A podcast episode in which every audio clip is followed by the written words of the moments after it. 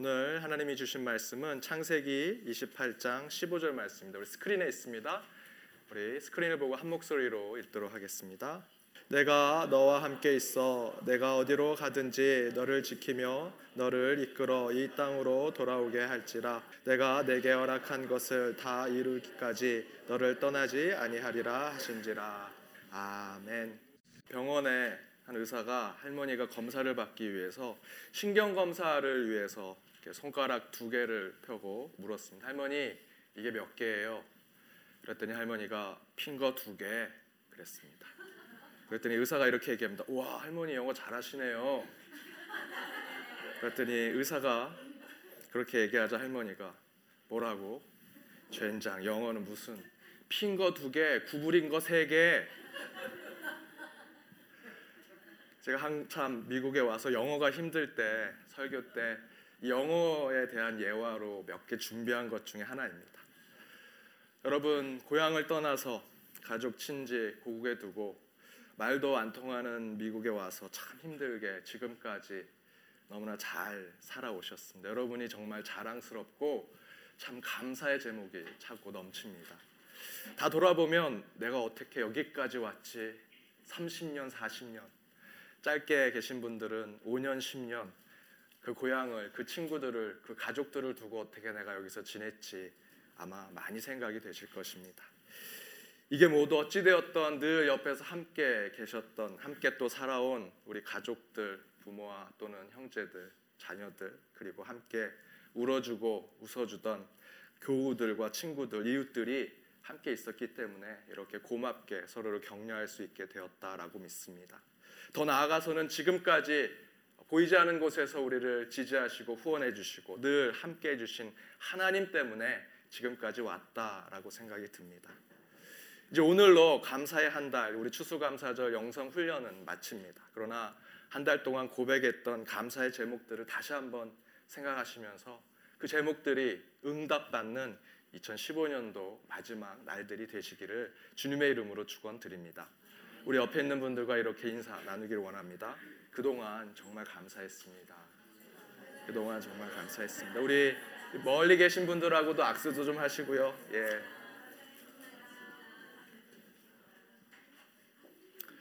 그동안 정말 여러분 수고하셨고 많은 것들 감사드립니다. 여기서 끝나는 거 아니고요. 계속해서 감사가 서로 채워지길 바랍니다.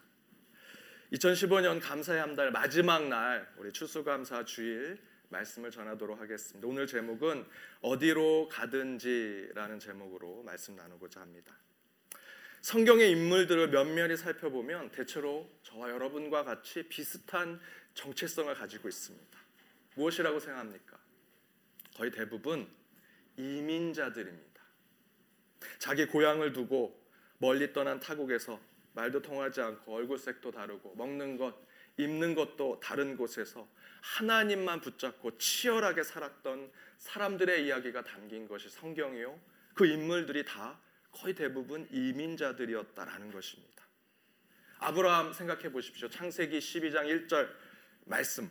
그 하나님이 지시할 땅으로 가라라고 하는 그 명령을 따라서 아브라함은 고향인 갈대아 우르를 떠나서 그곳에서 하나님이 지시할 곳 아직 정해지지도 않은 그곳에서 그 타국에서 타지에서 하나님의 뜻대로 살아가고 있는 것입니다. 이민 1세대의 모습을 볼 수 있지요. 오늘 읽은 말씀의 주인공인 야곱은 형 에서로부터 속임수를 써서 팥죽 한 그릇에 장자권을 사고 고향을 떠나서 외삼촌이 있는 하란으로 가서 그곳에서 20년 동안 이민자의 삶을 살았습니다. 요셉은 어떻습니까? 형들에게 팔려서 애굽이라는 타국에 가서 온갖 고초를 당합니다. 말도 통하지 않고 문화도 다르고 먹는 것도 다른 그곳에서 끝내는 총리의 자리까지 오르는 성공한 이민자의 모습을 보여주기도 합니다. 그 가운데 모세는 우리 이민자들의 2세, 3세 이민자들의 후손과 같은 모습을 보여줍니다. 오랜 동안 애굽 땅에서 수세대에 걸쳐서 이민자로 살아가면서 그 가운데 자신의 삶을 다시 한번 돌아보고 하나님을 붙드는 신앙을 갖는 모세의 모습. 그 외에도 다니엘, 에스더, 느헤미야 모두 이민자의 후손이었습니다. 우리 예수님도 따지고 보면 이민자의 삶을 사셨습니다. 마태복음을 보면 헤롯 왕이 두 살 이하를 죽이라는 명령 가운데 요셉과 마리아가 아기 예수를 모시고 애굽으로 갑니다. 그곳에서 적어도 10여 년 가까이 이민자의 삶을 사셨습니다. 그렇게 보면 예수님도 저희와 비슷한 이민자이셨습니다. 바울은 어떻습니까? 바울은 이민자 중에 성공한 모습을 가지고 있습니다. 물론 이곳에 다 시민권과 영주권을 가지고 계신 것은 아니지만 바울은 로마 시민권을 가지고 있었습니다. 그래서 로마도 이스라엘도 또 로마가 지배하는 곳곳에도 마음껏 돌아다닐 수 있는 사람이었습니다. 의미는 조금 다르지만 미국에서 영주권, 시민권을 받고 살아가는 이민자들의 모습과 동일한 정체성을 가지고 있었습니다. 그렇게 따지고 보면 성경은 이민자들을 위한 하나님의 말씀이라고 해도 과언이 아닐 것입니다. 그렇다면 이런 이민자들과 같은 성경의 인물들이 야훼 하나님, 여호와 하나님을 만나고 고백하는 것이 무엇일까? 우리와 같이 이민자의 삶을 산 성경의 인물들이 고백하는 하나님은 어떤 분이실까? 바로 그것이 그 말씀을 찾아가고 깨닫는 것이 지금 이 미국 땅에서 살아가는 저와 여러분과 같은 이민자들에게 큰 소망이 되리라 믿습니다. 그렇다면 그것이 무엇일까? 먼저 하나님의 콜링, 부르심으로 이민자가 된 아브라함은 하나님에 대해서 이렇게 고백합니다. 창세기 15장 1절입니다. 함께 읽어보도록 하겠습니다. 창세기 15장 1절입니다. 아브라함아 두려워 말라 나는 너의 방패요 너의 지극히 큰 상급이니라. 아멘. 첫 번째 이민자가 된 아브라함에게 하나님은 두려워 말라 내가 어디로 가든지 너의 방패가 되고 내게 큰 상급을 주겠다라고 말씀해 주고 계십니다. 그러면서 창세기 15장 7절에서 또 이렇게 말씀하십니다. 함께 읽어 보겠습니다. 나는 이 땅을 내게 주어 업을 삼게 하려고 너를 갈대아 우루에서 이끌어낸 여호라다. 아멘. 아브라함이 이민자가 된 것은 하나님이 하신 계획 이다라는 것입니다. 그런데 그 이유는 아브라함에게 그리고 지금 이 땅에 있는 이민자로 살고 있는 저와 여러분에게 이 땅을 너에게 줄 것이다라고 약속하신 것으로 그 고향을 떠나 이곳에 오게 하셨다라고 말씀하고 있습니다. 여러분 이 시간 이 자리에 앉아 계신 한 분한 한 분을 모셔서 한국에서 미국으로 오게 된 사연만 들어보아도 아마 이곳이 눈물 바다가 될 것입니다. 저도 몇 가지 얘기하면 울 내용들이 있습니다. 근데 30년, 40년 사신 여러분 얘기 들으면 밤새 들어도 눈물이 다 닳고 달아도 들을 수 없는 사연들이 있으실 것입니다. 그러나 저는 여러분이 이 미국 땅에 오시게 된 이유가 각자의 사연, 이유를 뛰어넘어서 하나님이 아브라함을 타지 타국으로 부르신 것 같이 하나님의 계획 가운데 이곳에 오게 하셨다라고 믿습니다. 즉 저와 여러분이 미국 땅에 있는 이유가 하나님의 계획 가운데 있다라는 것입니다. 하나님의 뜻이 있고 비전과 하나님의 꿈을 가지고 저희가 이곳에 있는 것입니다. 저는 그것이 나의 때에 이루어지지 않을지라도 여러분의 자녀 2세, 3세, 여러분의 후손에게 분명히 하나님이 그 뜻을 이루시리라 믿습니다. 그 믿음을 보여준 것이 아브라함이고 그래서 우리가 아브라함을 단순히 나는 하나님을 믿습니다라고 해서 아브라함을 믿음의 조상이라고 부르는 것이 아니라 그의 마음엔 하나님의 꿈과 비전을 믿고 있었고 그것이 나의 때 이루어지지 않을지라도 내 후손 내 자녀들에게 이루어질 것이라는 믿음을 가지고 있었기 때문에 우리가 아브라함을 믿음의 조상이라 부르는 것이라 생각합니다. 그런데 오늘 본문의 야곱은 어떻습니까? 야곱은 큰 비전과 꿈을 가지고 고향을 떠나지 않았습니다. 도리어 야곱이 이민자가 된 것은 우리의 현실적인 모습과 매우 유사합니다. 제가 이민교회를 섬기면서 많은 성도님들과 이야기 나누고 신방하면서 이런 생각을 많이 했습니다. 왜 이분이 미국에 오셨지? 한국에 계시면 더 잘 나가고 돈도 더 잘 벌고 더 대접받고 더 높은 곳에 올라가실 수 있는데 왜 이분이 미국에 오셔서 이렇게 힘들게 사시지? 왜 이렇게 고초당하시지? 정말 아쉬울 때가 너무 많았습니다. 그런데 그분들의 이야기를 차근차근 들어보면 이민 올 수밖에 없는 피치 못할 사정들이 있었습니다. 인생의 어려움을 겪고 고향과 가족을 떠날 수밖에 없는 상황들. 모든 부귀영화 버리고 말도 통하지 않고 무시당하면서 이 미국 땅에 올 수밖에 없는 그런 삶의 이야기들이 각자에게 있었습니다. 이처럼 눈물 없이는 들을 수 없는 이민의 사연들은 단순히 비전, 꿈, 계획과는 상관없이 우리가 어쩔 수 없이 겪어야 될 현실 가운데 결정해야 했던 것이 바로 이민이었다라는 것입니다. 바로 그런 이유로 이민자의 삶을 살고 있는 저와 여러분에게 야곱은 이 성경의 인물의 이 야곱은 의지할 수 있는 성경의 인물, 우리와 똑같은 이민자를 이민의 삶을 겪는 성경의 인물이었다라고 말씀드릴 수 있습니다. 오늘 본문은 야곱이 아버지와 형을 속이고 장자권을 탈취한 후에 그 죽음이 두려워서 혹시 형이 쫓아올까봐 그 죽음이 두려워서 잠도 못 자고 계속해서 그 광야를 걷고 또 걸었습니다. 그 뒤에 끝내는 그 잠을 이기지 못하고 루스라는 곳에서 잠을 들게 됩니다. 그리고 그곳에서 꿈을 꿉니다. 오늘 본문 앞부분에 하늘에서 사닥다리가 내려와서 천사가 오르락 내리락 하는 신비로운 꿈과 환상을 봅니다. 그리고 창세기 28장 13절 14절에서 이렇게 얘기합니다. 내가 누운 그 땅을 너와 내 자녀에게 주겠다. 내 자손이 땅에 티끌같이 될 것이고 모든 곳으로 나아갈 것이다. 내 자손이 모든 사람에게 복을 주는 자들이 될 것이다 라고 하는 하나님의 음성을 꿈 가운데 듣습니다. 하지만 여전히 야곱은 두렵고 떨립니다. 아무리 이곳이 환상을 보고 하나님을 경험한 곳일지라도 그는 나그네요 이민자였기 때문입니다. 나그네는 이민자는 언제 어떻게 될지 모르는 삶을 살아가는 사람들이기 때문에 늘 두렵고 떨립니다. 불안합니다. 여러분 모두가 그런 경험이 있으리라 생각이 듭니다. 저도 미국으로 오는데 기적과 신비와 같은 경험을 했습니다.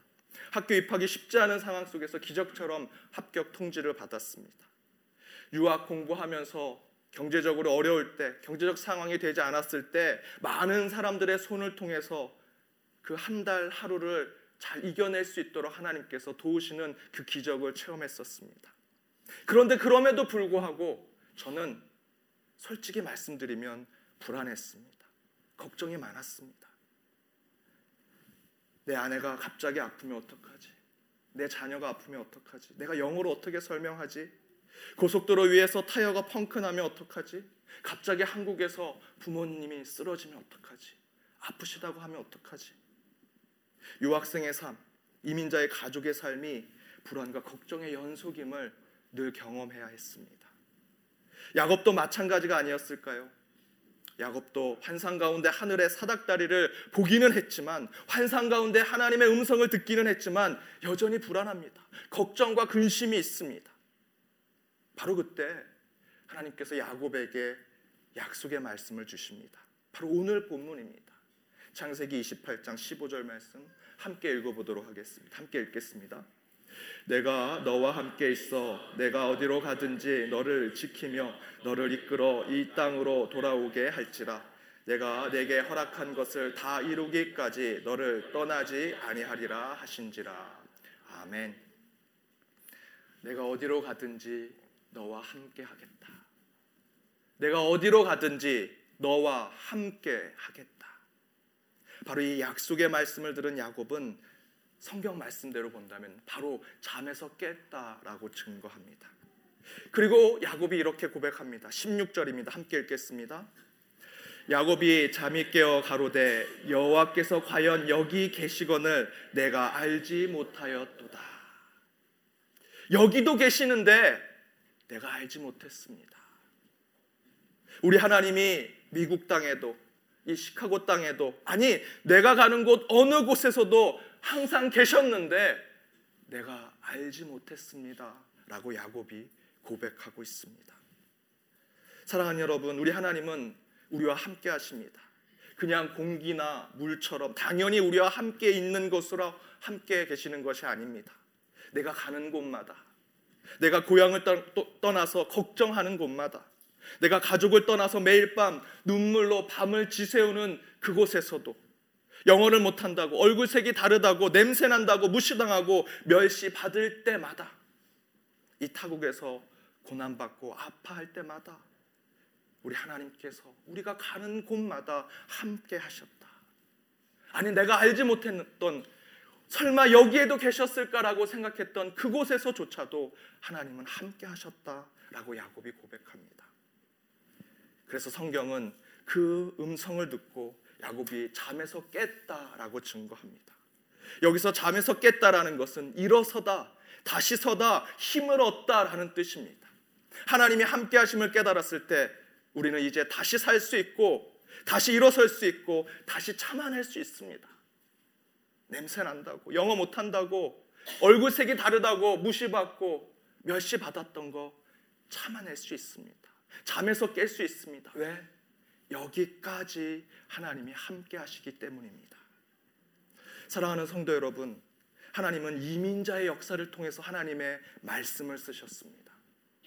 아브라함이 그랬고 야곱이 그랬고 모세와 또 예수님 그리고 바울이 그랬습니다. 그런데 그, 그들이 하나같이 고백하는 것이 있습니다. 이 모질고 고통스러운 타지의 삶 속에서 끝까지 나의 편이 돼 주신 하나님, 나를 도와주신 하나님, 어디를 가든지 나와 함께 해 주신 하나님. 이제 그들의 고백이 저와 여러분의 고백이 되어야 할 것입니다. 내가 어디로 가든지 너와 함께 하겠다. 내가 어디로 가든지 너와 함께 하겠다. 여러분은 하나님이 여러분과 함께 하실 것입니다. 이 미국 땅에서 이민으로 유학으로 어떤 목적으로 고향과 가족을 떠나 있는 저와 여러분에게 분명히 하나님께서 약속해 주고 계십니다. 내가 너와 함께 하겠다. 이 약속이 여러분의 이민의 삶에 힘이 되고 능력이 되고 감사의 제목으로 차고 넘치고 훗날 반드시 승리하는 주님의 말씀이 되기를 주님의 이름으로 축원드립니다. 함께 기도하겠습니다. 우리와 늘 함께 하시는 하나님 이민자의 삶 가운데 참 많이도 울었습니다. 사선의 경계 속에서 속마음이 멋변이고 타들어갔습니다. 돌아가지 못하는 고향 앞에 매일같이 뜬 눈으로 밤을 지새운 날도 수없이 많았습니다.